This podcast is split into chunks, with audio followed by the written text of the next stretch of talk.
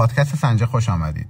من حمید رضا دهنات هستم. میزبان شما در پادکست سنجه کاری از شرکت پیشگامان کیفیت پاسارگاد.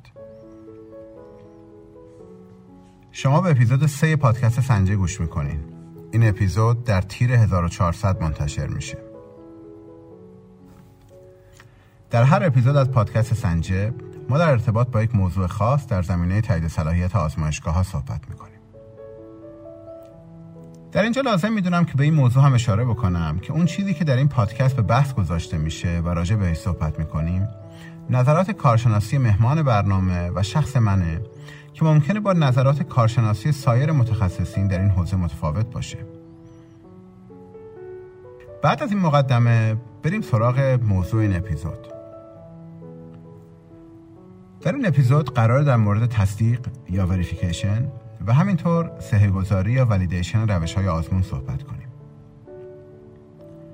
مطابق الزامات استاندارد ایزو آیسی 17025 کلیه روش های آزمون پیش از استفاده باید تصدیق بشن.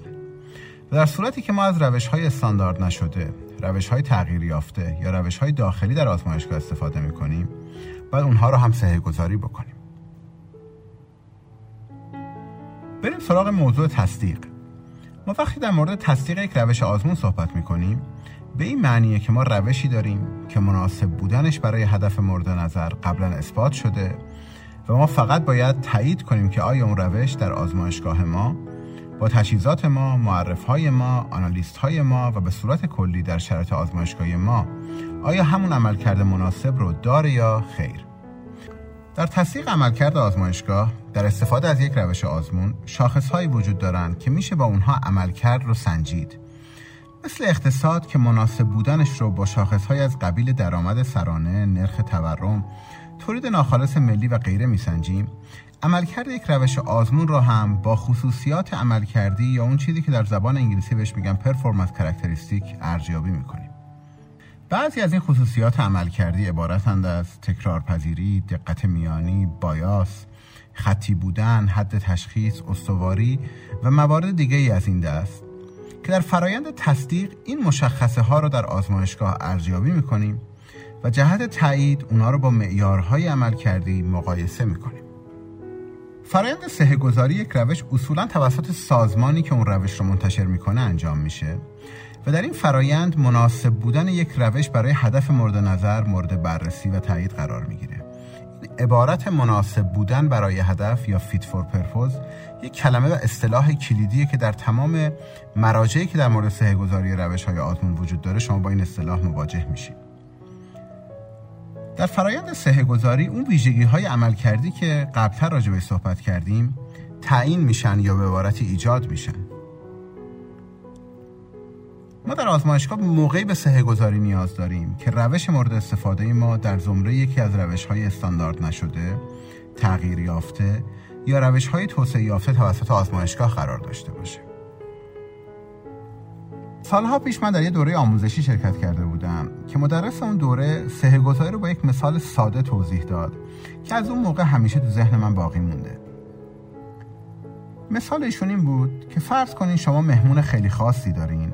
و قراره برای ایشون شام درست بکنین و تحت هیچ شرایطی نباید غذا و شامی که به ایشون داده میشه بیکیفیت باشه. نکته مهم اینه که شما اون شامی که قراره برای ایشون درست بکنین و قبلا درست نکردین. شما هیچ وقت شب مهمونی برای اولین بار آماده کردن این غذا رو تجربه نمی کنین. قبل از اون حتما چند بار خودتون این غذا رو درست می‌کنین با نزدیکانتون امتحانش می‌کنین نمکش رو روغنش رو بقیه فاکتورهایی که تو کیفیت و خروجی اون غذا تاثیرگذار هستن رو با سعی و خطا مشخص می‌کنین که باید چقدر باشه. تا بتوانید تو اون شب خاص غذای با کیفیتی رو جلوی مهمونتون بذارید سهگذاری فرایندی شبیه اینه. ما قصد داریم بهینه ترین روش انجام آزمون رو داشته باشیم و منظور ما از بهینه ترین روش انجام آزمون تحقق اون عمل کردیه که برای ما مناسب تلقی میشه و از طریق ارزیابی خصوصیات عمل کردی ما می‌تونیم بفهمیم که آیا اون عمل کرده مناسب محقق شده یا خیر. برای گفتگو در ارتباط با تصدیق و سهگذاری روش های آزمون با آقای لورنس سیبسن گفتگو کردم.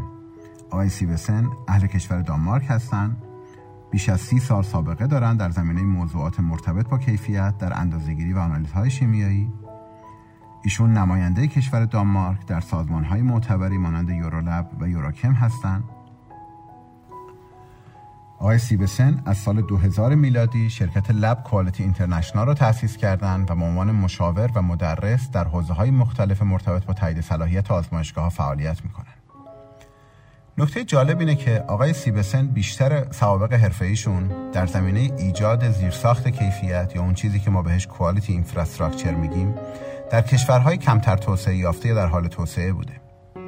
آقای سیبسن مدیر کارگروه صحه گذاری در سازمان معتبر Eurachem هم هستند که راهنمای معروف fit for purpose که در سایت Eurachem قابل دانلود هست در زمینه صحه گذاری توسط این کارگروهی منتشر شده که ایشون مدیرش هستن شاید این نکته براتون جالب باشه که راهنمای fit for purpose یا همون مناسب بودن برای هدف تا امروز پر دانلود ترین مستندیه که از وبسایت Eurachem دانلود شده. آقای سیبسن پیش از این دو بار به ایران سفر کردند یک بار در سال 2017 دو دوره آموزشی در ایران برگزار کردند در زمینه تضمین کیفیت نتایج و صحه گذاری روش های آزمون و یک بار هم در سال 2019 مجددا دو دوره دیگر در ایران برگزار کردند با عنوان سه گذاری پیشرفته و همینطور ارزیابی انتباق و مشخصات. فکر می‌کنم همزمان با انتشار این اپیزود هم دو دوره آموزشی دیگه توسط ایشون برگزار شده. البته با توجه به شرایطی که ما توش قرار داریم به صورت مجازی. دو دوره آموزشی با عنوان کاربرد اکسل در آزمایشگاه و همچنین آگاه سازی کیفی برای آزمایشگاه ها در چارچوبی که استاندارد 1725 مشخص می‌کنه که این دو دوره در تیر و خرداد ماه سال جاری برگزار شده. با آقای سیبسن در خصوص تصدیق و سهگذاری روش های آزمون الزامات استاندارد ایزو 17025 در این خصوص و چالش ها و مشکلاتی که آزمایشگاه ها احتمالا باهاش در فرایند تصدیق و گذاری مواجه هستند گفتگو کردم. از شما دعوت می‌کنم به این مصاحبه گوش کنید.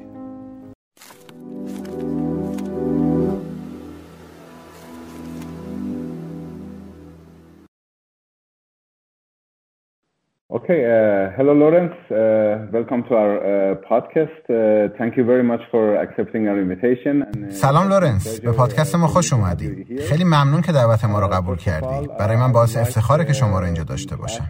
قبل هر چیز می‌خوام اگه ممکنه به صورت خلاصه خودتو معرفی کنی و اطلاعاتی رو در خصوص تجربه و سوابق در زمینه تایید صلاحیت آزمایشگاه ها در اختیار ما بذاری.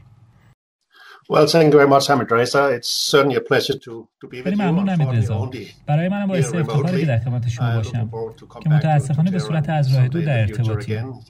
مشتاقم یه روزی تو آینده به تهران برگردم. همیشه باعث افتخارم که اونجا باشم. و مجددا از دعوتت تشکر می‌کنم.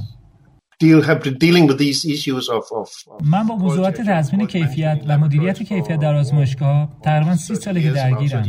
به صورت خاص تو زمینه تایید صلاحیت آزمایشگاه کار کردم و تو گذشته مدیر کیفیت آزمایشگاه تایید صلاحیت شده بودم. و تجربیات زیادی در این زمینه و موضوعات مرتبط با اون کسب کردم. به عنوان مثال سه گذاری روش، عدم قطعیت اندازه‌گیری، کنترل کیفیت و سایر موضوعات مرتبط. و این تبدیل به زمینه تخصصی و حرفه‌ای من شد.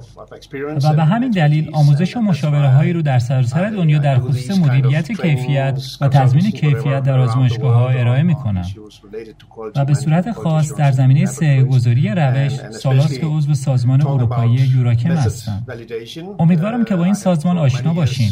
من در واقع دبیر یکی از کارگروهای تخصصی در یوراکمم که در اون با موضوع سه گذاری روش درگیر هستیم. و فکر می کنم با راهنمایی که توسط یوراکم با موضوع مناسب بودن برای هدف برای روش های تجزیه منتشر شده آشنایی که در اون توصیه هایی رو در خصوص چگونگی سهگذاری روش ارائه دادیم. این سوابق من بخصوص در مورد موضوع بحث امروزمونه.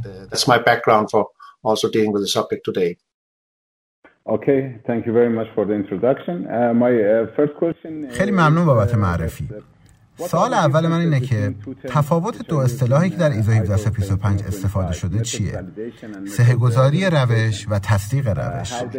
چگونه باید بین این دو تا اصطلاح تفاوت قائل بشیم؟ Yeah, well, that's that's a typical question here, and it comes up every time I do any kind of training on on, on this subject. این سوال خیلی متداولیه. که در هر آموزشی که در ارتباط با این موضوع دارم مطرح میشه. و حقیقتا یه مقدار گیج کننده است. به این دلیل که وقتی به تعریف رسمی کلمه سه گذاری نگاه می‌کنیم که میگه سه گذاری تصدیقی است که و ادامه میده که من تعریف دقیقش رو یادم نیست. به صورت خلاصه بخوام بگم تصدیق یعنی ایجاد اطمینان که چیزی با مشخصات منطبقه و سهگذاری یعنی اطمینان پیدا کردن از اینکه یه چیزی اونطوری که ما در یوراکم میگیم مناسب برای هدفه. یعنی انتظارات اون چیزی که به خاطرش انجام میشه و در اینجا روش آزمونه رو برآورده می‌کنه. وقتی ما سه گذاری رو انجام میدیم این اطمینان رو ایجاد می‌کنیم روشی که برای کار مشخص یا هدف مشخصی به کار گرفته شده کلیه الزاماتی که در اینجا توسط مشتری مشخص شده رو برای اون روش برآورده می‌کنه. مثلا اگه قرار باشه اندازهگیری رو تو سطوح پایین انجام بدیم ما سه گذاری می‌کنیم که آیا حد تشخیص اون روش مناسبه یا نه؟ اگه مشتری انتظار داشته باشه که روش از مقادیر پایین تا مقادیر بالا رو اندازهگیری کنه اونجا ما علاقه داریم که تمام دامنه روش رو سه گذاری کنیم.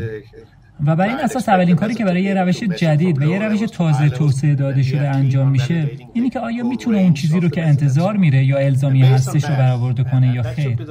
این انتظار تصویر کسانی مشخص میشه که از آزمایشگاه خواستن از اون روش برای یه هدف مشخص استفاده کنه.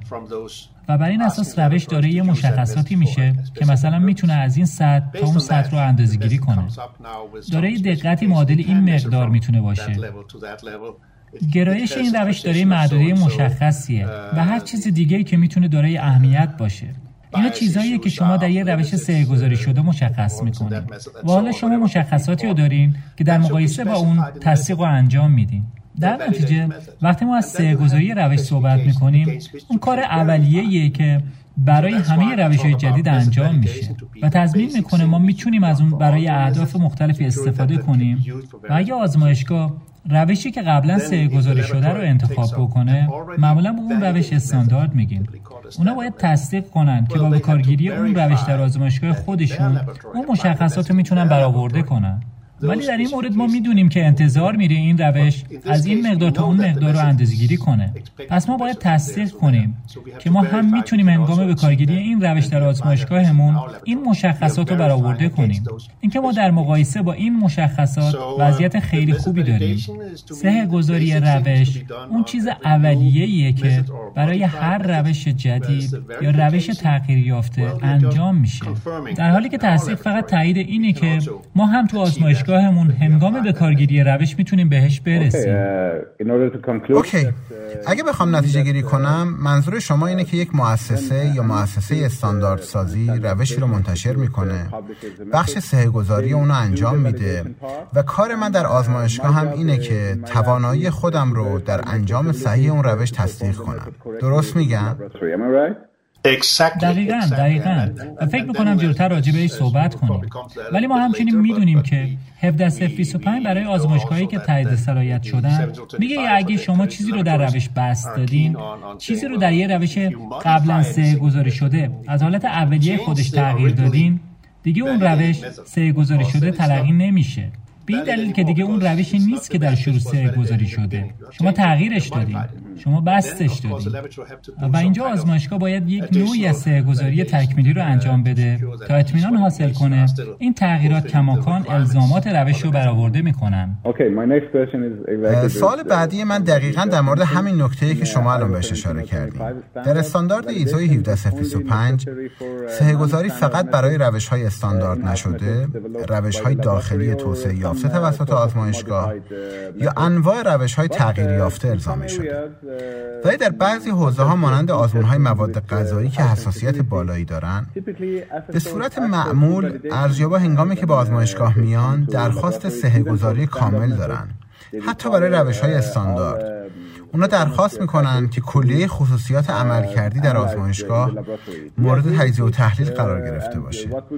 شما با این موافقی؟ و نظرت در این باره چیه؟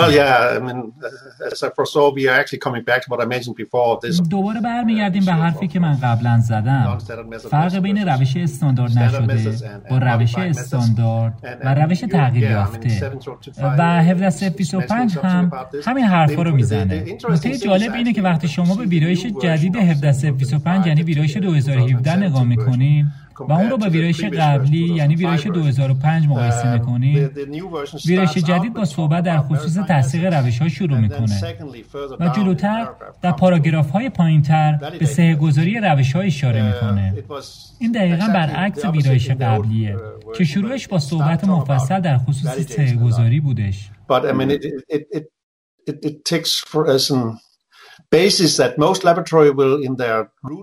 مبنای این حرف اینه که بیشتر آزمایشگاه ها در فرایند آزمون روتین خودشون از روش های استاندارد استفاده می‌کنن که قبلا سه گذاری شدن این روش ها و فقط نیازه که برای کاربردشون در آزمایشگاه تصدیق بشن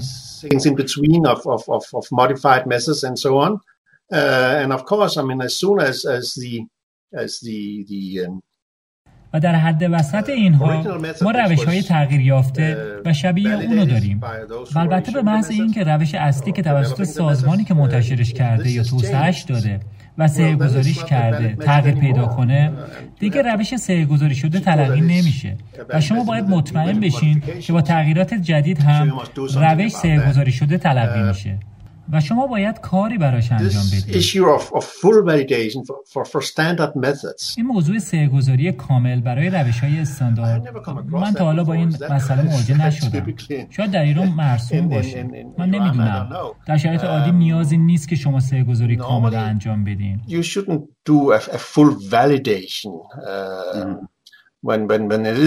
هنگامی که یه روش استاندارد داشته باشیم و می‌تونیم و تصدیق کافیه و این یه پیش نیازه. و فقط تصدیق انجام بدیم. و اینکه روش استاندارد رو کلمه به کلمه اجرا کرده و چیزی رو تغییر ندین ولی اگه شما این کار رو انجام دادین و روش رو کلمه به کلمه اجرا کردین به نظر من عادلانه نیست که ما درخواست سه گذاری کامل داشته باشیم. به این که روش قبلا سه گذاری شده بعضی وقتا در روش های استاندارد قدیمی تر شناسایی این که خروجی سه گذاری چی بوده راحت نیست. مشخصات این روش استاندارد چیه؟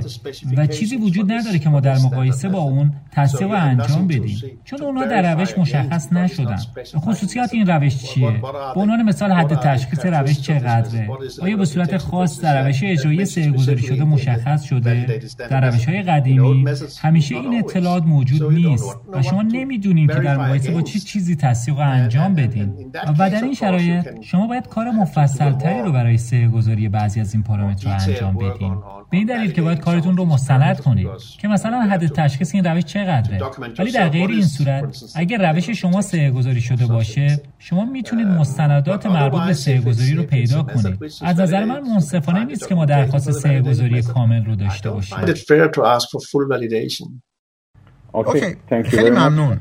سوال بعدی من اینه که بریم سراغ اصطلاح روش استاندارد.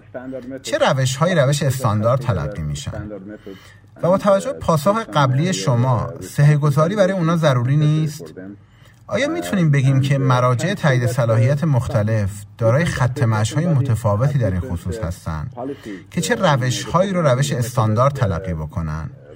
بعضیاشون میگن که مثلا روشی که توسط یه سازنده شناخته شده تجهیزات منتشر شده باشه روش استاندارد در نظر گرفته میشه. یا روش های منتشر شده توسط بعضی از اتحادیه صنعتی به عنوان مثال من با یه موردی در آزمون متانول برخورد کردم که اتحادیه بین المللی با نام IMPCA اتحادیه بین المللی تولید کنندگان و مصرف کنندگان متانول روش های استانداردی رو برای آزمون های متانول منتشر کرده بود آیا می‌تونیم این نوع از روش ها رو هم روش استاندارد در نظر بگیریم؟ یا باید به سازمان های استاندارد سازمان های ملی استاندارد منظورم محدود باشیم و فقط روش های اونها رو به عنوان روش استاندارد اگه بخوام به سوال آخرت یه جواب مستقیم بدم جوابم نه هستش.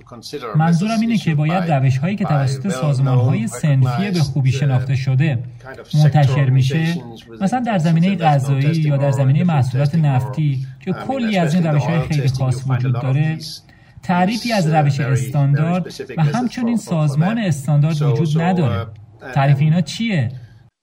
well, there's there's no definition of a standard method, neither of a standard organization, so to say. I mean, what what what is that? Um, this was this has been an old debate. I mean, we, we discussed that well more than 20 years ago.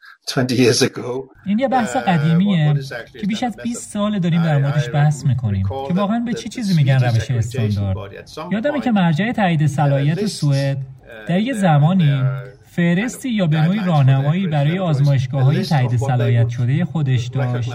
فرستی که در اون می‌گفت چه سازمان هایی رو به عنوان سازمان استاندارد در نظر می‌گیرن.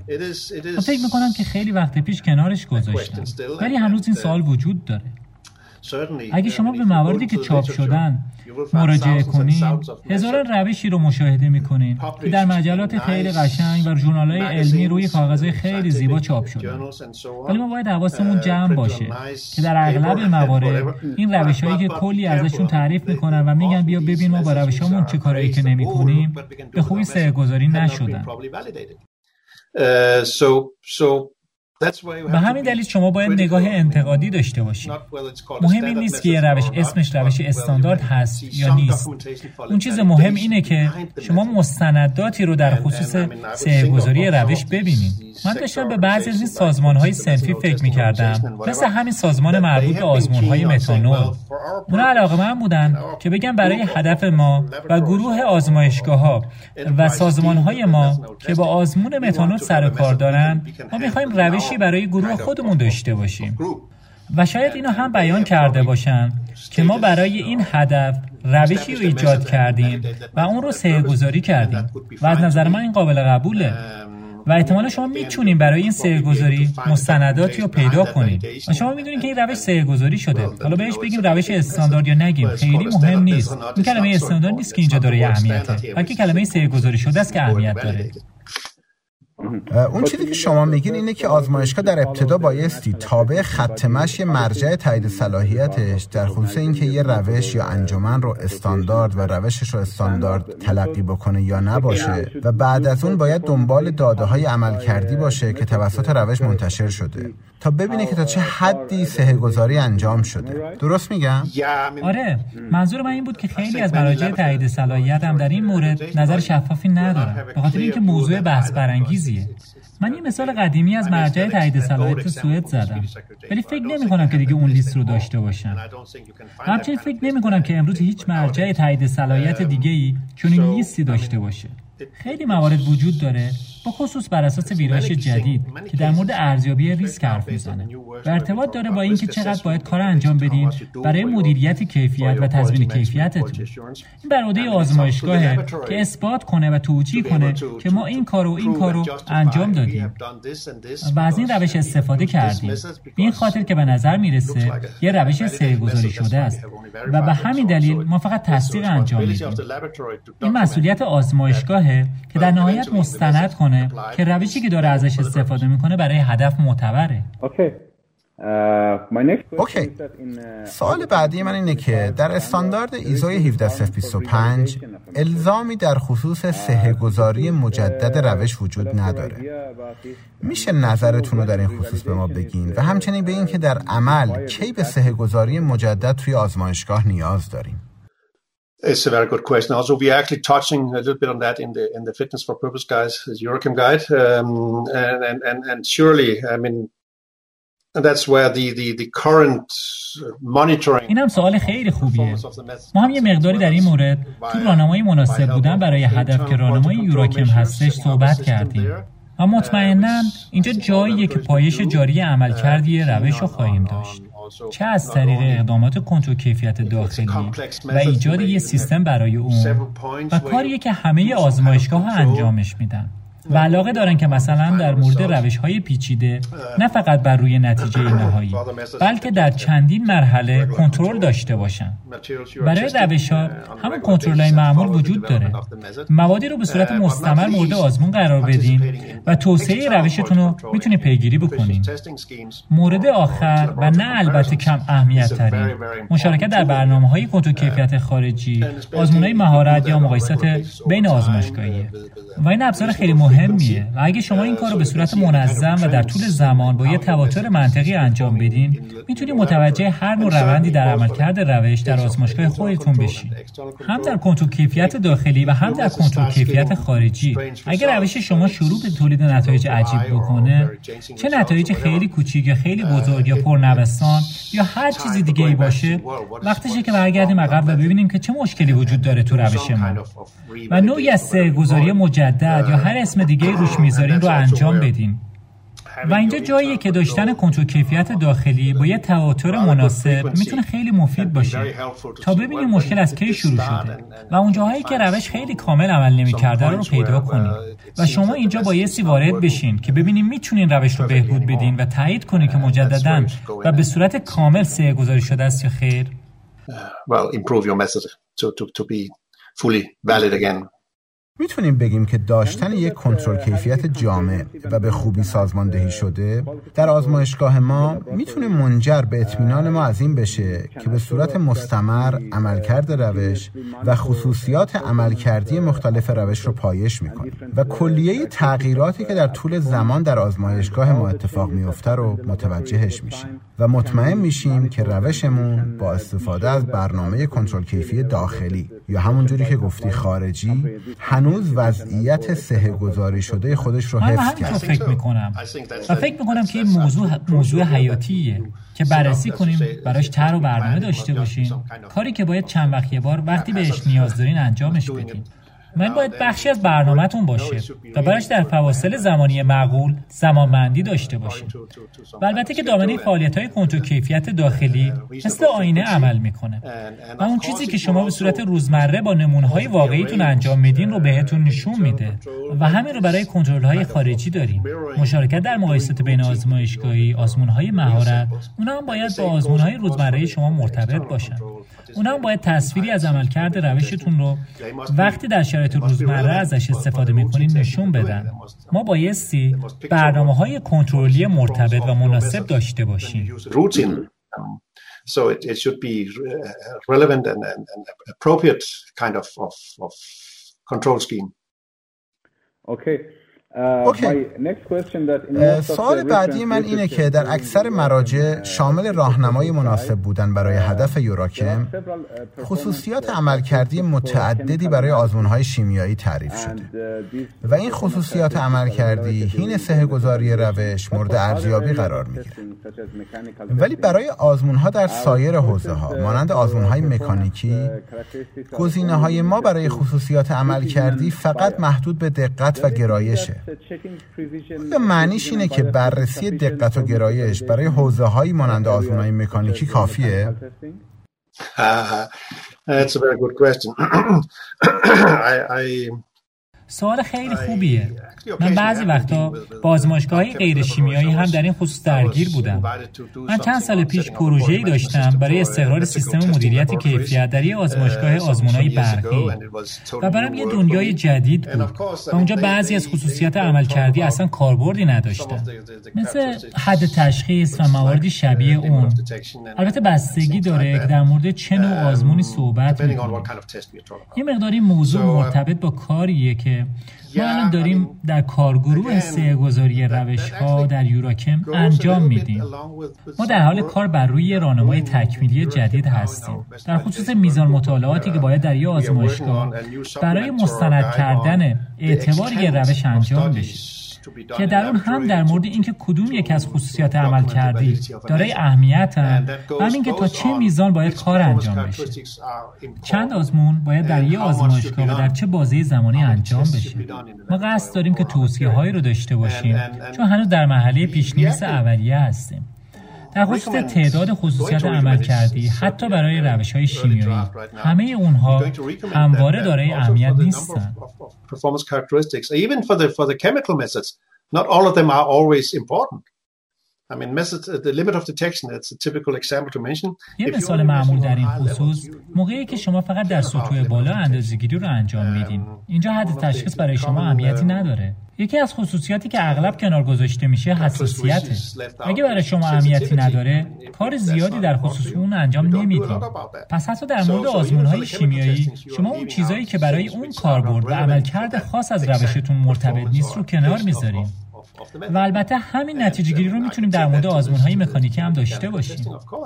وقتی مفاهیمی مثل حد تشخیص یا حساسیت برای شما کاربردی نداره یا اگه قرار نیست روش شما با آزمایشگاه دیگه منتقل بشه استواری که یکی از این خصوصیات کاربردی نخواهد داشت.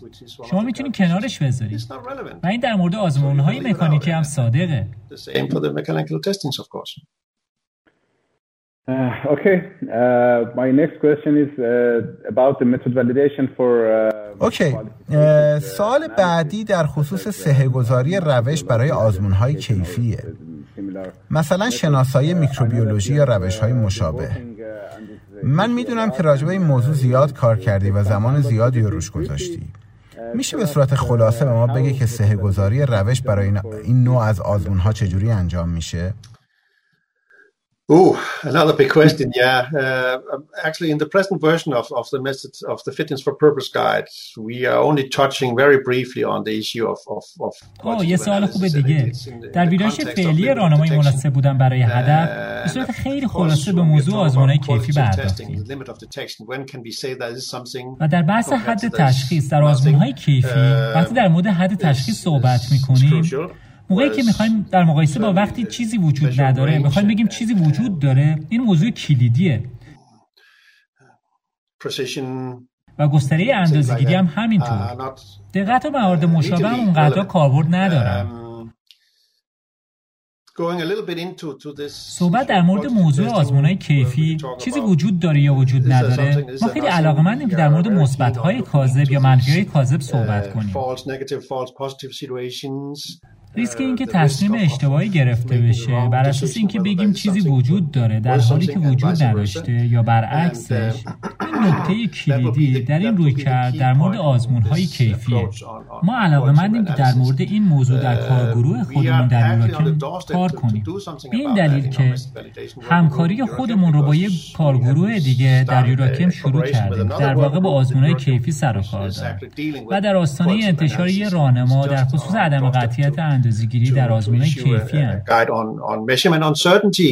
In quality of analysis? And, how can we talk about measurement uncertainty in quality of analysis? ما چجوری می‌تونیم در مورد عدم قطعیت اندازه‌گیری در آزمون‌های کیفی صحبت کنیم؟ بله بله. مفاهیم مبتنی بر در نظر گرفتن احتمال مثبت کاذب. در مقایسه با احتمال منفی کاذب وجود داره. و شاخص‌های نیمه کمی مشابه اینها. البته این حوزه‌ای که من متخصصش نیستم. و ما در حال حاضر دنبال تخصص تو اون کارگروه دیگه هستیم و دنبال این هستیم که کار مشترکی تو این موضوع انجام انجام بدیم اگه بخوام در مورد میکروبیولوژی صحبت کنم آزمون های کیفی زیادی در حوزه میکروبیولوژی انجام میشه. به دلیل اینکه ما دنبال اعدادی برای واحدهای کلیفرم هستیم. یکای مبتنی بر coliforms forming units یا CFU که تعداد میکروارگانیسم ها در یه نمونه مشخص رو بیان می‌کنه. که البته سخته که این شاخص رو کمی تلقی کنیم. ولی این بهترین چیزی که در میکروبیولوژی می‌تونیم داشته باشیم. و البته در این حوزه کارهایی رو میشه انجام داد و کارهای انجام شده و استانداردهای ایزو در این زمینه وجود دارن. که در این خصوص صحبت می‌کنن و ما هم همکنون در کارگروه خودمون در حال بحث در مورد اضافه نمودن یک پیوست به ویرایش بعدی راهنمای مناسب بودن برای هدف هستیم. که در اون به موضوعات خاص مرتبط با میکروبیولوژی در مقایسه با اون چیزی که ما به صورت معمول در آزمونهای شیمیایی انجام میدیم صحبت می‌کنیم. و این حد اکثر چیزیه که در حال حاضر در این خصوص می‌تونم بگم. این موضوع مهمیه بخصوص در مورد میکروبیولوژی. همچنین بعضی از روش های زیست فناوری وجود دارن که ما با اونها روش های نیمه کمی میگیم. و انجام دادن کار در این خصوص به صورت روزافزون دارای اهمیت میشه. uh, and, and it, it becomes increasingly important to do something about this. ممنون. سال آخر من اینه که در بعضی بخش ها مانند آزمون مواد غذایی یک روش مشخص می‌تونه برای انواع مختلف بافت ها و انواع مختلف آنالایت ها مورد استفاده قرار بگیره. به عنوان مثال اندازهگیری باقی مانده سموم در مواد غذایی. و انجام سه گذاری کامل که تمام بافت ها و آنالایت هایی که آزمایشگاه باهاش برخورد می‌کنه رو پوشش بده در عمل برای یک آزمایشگاه امکان پذیر نیست. در این مورد اونا باید چجوری سه گذاری رو انجام بدن؟ اگه من درست متوجه شده باشم منظورتون چیزیه که ما بهش میگیم روش های چند پارامتری روش های چند پارامتری و چند بافتی بله چند بافتی هم گفتی. من یه مقدار می‌خوام تفکیک قائل بشم بین این دوتا. اجازه بده اول از چند پارامتری شروع کنم. و در مورد مثال سموم در مواد غذایی و سبزیجات صحبت کنیم. ما می‌دونیم که امروز صدها نوع سم وجود داره که باید مورد بررسی قرار بگیرن. توصیه معمول در این مورد اینه که پارامترها رو گروه بندی کنیم. و در این مورد سمومی رو که از نظر شیمیایی دارای فعل و انفعالات مشابه یا تا حدی مشابه هستن رو توی گروه قرار بدیم. و یکی از پارامترها در هر گروه رو به عنوان نماینده انتخاب کرده و می‌دونید که ترکیب شیمیایی این سموم از یک گروه به گروه دیگه خیلی متفاوته.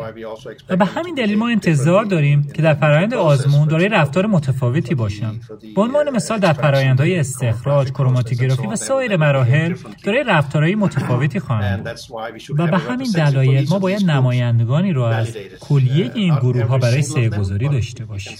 نه تک تک اونها. ولی می‌تونیم بگیم که اگه ما یک سم رو سه گذاری کنیم روش ما برای سایر سموم در اون گروه هم مناسبه. این باعث میشه که زحمت ما به صورت قابل توجهی کم بشه. برای خیلی چیزاست که باید بهش توجه بشه. و البته آزمون سموم چالشیه. و مشابه اونو در سایر آزمون ها مثل آنالیز باقی مونده داروها و موارد مشابه اونم داریم. و دوباره من همون روی کر رو توصیه می‌کنم. وقتی ما در مورد بافت های مختلف صحبت می‌کنیم دوباره می‌تونیم بگیم که اگه بافت ما سال فقط این نیست که بافت ما هلو یا سیب یا پرتقاله داشتن دانش و تجربه مربوط به شیمی تجزیه پشت صحنه روش و اینکه این روش در عمل چگونه کار می‌کنه و یک مثال معمول اینه که در آنالیز یک آنالایت مشخص در نوع خاصی از ماتریس ما می‌دونیم که آنالایتی که ما جستجوش می‌کنیم کمی حلال در آب در حالی که در سایر بافت ها اونا بیشتر حلال در روغن یا حلالای عالی هستن.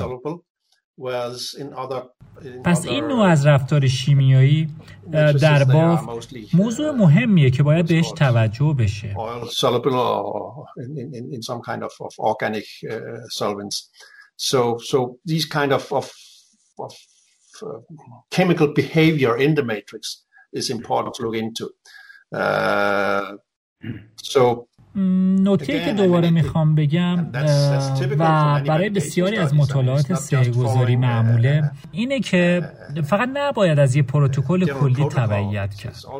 بلکه باید دانش شیمی خودتون رو در خصوص ترکیب شیمیایی رفتار شیمیایی رفتار محلول ها در انواع حلال ها و نوعی از رفتار یا واکنش شیمیایی برای انواع مختلف ترکیبات شیمیایی رو هم به کار بگیریم. of uh, chemical compositions. Having said that, also one important issue is of course the, the whole issue of, of همونجوری که گفتم یکی از موضوعات مهم لغتش یادم رفته. به هم بگو. فعل و انفعالات ببخشید مزاحمت ها مزاحمتان تداخل بین ترکیبات داخل نمونه های خاص و بافت خاصی که ما در جستجوی اونا هستیم ما دنبال analyte های مشخصی هستیم. و ولی می‌دونیم که کلی ماده دیگه توی اون ماتریس وجود داره که می‌تونن با analyte ما تداخل داشته باشن.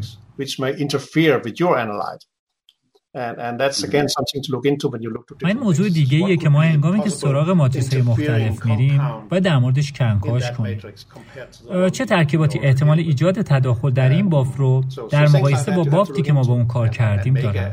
و یه تجزیه تحلیل مناسب ازش داشته باشیم.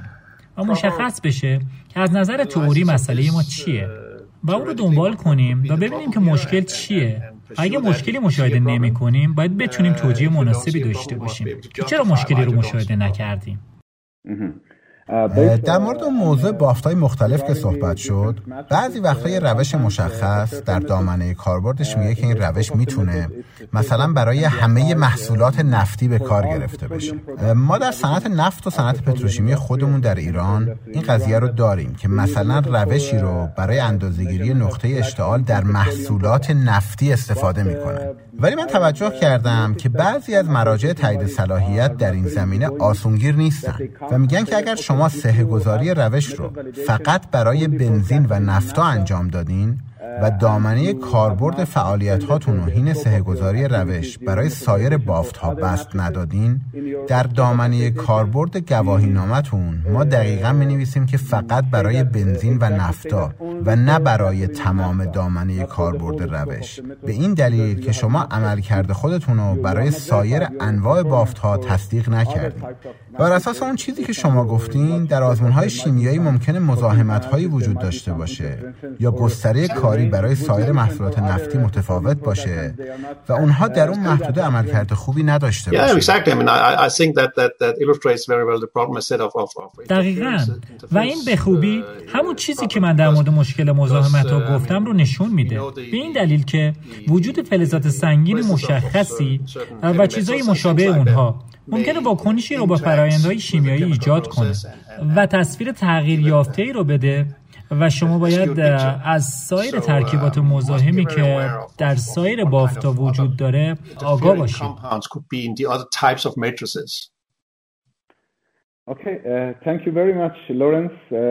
خیلی ممنونم لورنس همیشه حرف زدن با تو برای من لذت بخشه و برای من فرصتیه برای یادگیری. و مطمئنم که برای همه مخاطبین و شنوندگان ما هم به افزایش آگاهیشون کمک می‌کنه. خیلی ممنون بابت وقتی که گذاشتی و خیلی ممنون که اینجا اومدی.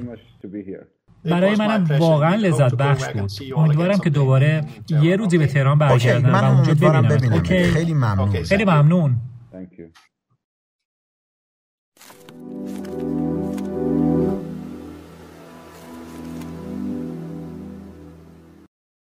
امیدوارم این مصاحبه برای شما آگاهی بخش بوده باشه. اگر بخوام جنبندی از صحبت هایی که با آقای سیبسن داشته باشم این جنبندی رو می‌تونم در چند نکته خدمتتون خلاصش رو عرض بکنم.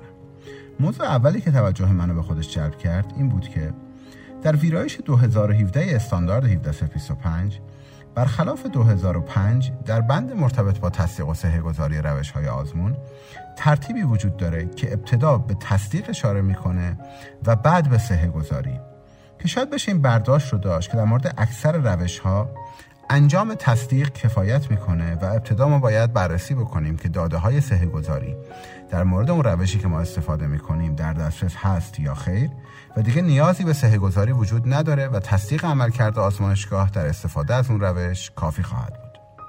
نکته دوم در صحبت ایشون که برای من جالب بود اینه که ما تعریف واحدی از روش استاندارد نداریم. و موضوع مهمتر از استاندارد بودن یا نبودن یک روش سه گذاری شده بودن اون روشه یا ولید شدن اون روشه که برای ما حائز اهمیت. نکته سومی که تو صحبت های ایشون بود اینه که وجود یک برنامه کنترل کیفیت جامع تا حد زیادی اون الزام مربوط به سه گذاری مجدد روش یا ریولیدیشن رو برای ما می‌تونه برآورده بکنه. و نکته آخری که در ارتباط با صحبت ایشون برای من جالب بود و می‌خوام با شما به اشتراک بذارم اینه که ارزیابی خصوصیات عمل کردی برای روش های کیفی یا روش هایی که توی اون فقط شناسایی هم انجام میشه کاربرد داره.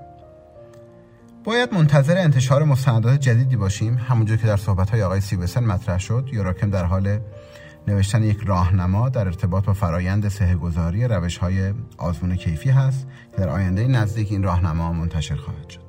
امیدوارم از گوش دادن به این اپیزود لذت برده باشین و مطالب مطرح شده تو اپیزود ما برای شما مفید بوده باشه.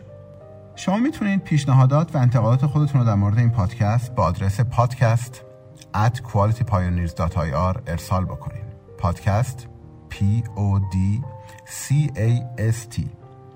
یا همینطور می‌تونید با حساب ما در شبکه های اجتماعی با ما در ارتباط باشین و نظرات خودتون رو در ارتباط با پادکست به اطلاع ما برسونید ما از پیشنهادات و انتقادات شما استقبال می‌کنیم و از شما خواهش می‌کنیم که حتما اگر نکته مد نظرتون هست یا بازخوری در ارتباط با کار ما دارین حتما این موضوع رو با ما در میون بذارید اگه تمایل دارین که در ارتباط با موضوع خاصی توی پادکست صحبت بکنیم که می‌تونه بر جذابیت کار ما اضافه بکنه حتما اینو به اطلاع ما برسونید یا اگر علاقه مندین که عنوان مهمان در پادکست ما حضور داشته باشین حتما با, با ما از طریق همین ایمیل آدرسی که خدمتتون عرض کردم یا حساب های ما در شبکه های اجتماعی در تماس باشین پادکست سنجه از طریق اپلیکیشن های مختلف پادکست مانند Castbox و Apple Podcast و سایر اپلیکیشن ها منتشر خواهد شد. فایل صوتی مربوط پادکست رو در کانال تلگرام شرکت هم بارگذاری می‌کنیم و شما می‌تونید از طریق کانال به اون دسترسی داشته باشین. فایل های تصویری مربوط به مصاحبه هایی هم که انجام میدیم از طریق کانال ما در یوتیوب و آپارات در دسترس خواهد بود. از شما خواهش می‌کنم که در صورت امکان پادکست ما را از طریق اپلیکیشن های پادکست مانند Castbox گوش بکنید. این خیلی به ما کمک می‌کنه که ما آماری از تعداد مخاطبین خودمون تعداد دفعاتی که اپیزودهای مختلف ما شنیده شدن و تحلیل های دموگرافیک دیگه ای داشته باشیم که می‌تونه برای ما خیلی خیلی مهم باشه. جا داره قبل از خداحافظی از زحمات حبیب حسینی عزیز تشکر بکنم که تمام زحمات مربوط به ضبط اپیزودهای ما edit فایل های صوتی و همچنین edit فایل های تصویری رو به عهده دارن. و همچنین از همکارم جناب دکتر صادقی کمال تشکر رو داشته باشم که بدون همراهی این عزیزان امکان تهیه این اپیزود رو نداشتیم. در پایان امیدوارم که انتشار این پادکست بتونه در هدف اصلی که ما از انتشار اون داریم که آگاهی بخشی به شما هست موفق باشه. در صورتی که از پادکست ما راضی هستین حتما شنیدن اون رو به همکاران خودتون توصیه بکنین. برای شما آرزوی لحظاتی شاد و توأم با سلامتی رو دارم و همه شما رو به خدای بزرگ میسپارم. من حمید رضا دهنات هستم. شما شنونده پادکست سنجه بودید کاری از شرکت پیشگامان کیفیت پاسارگاد.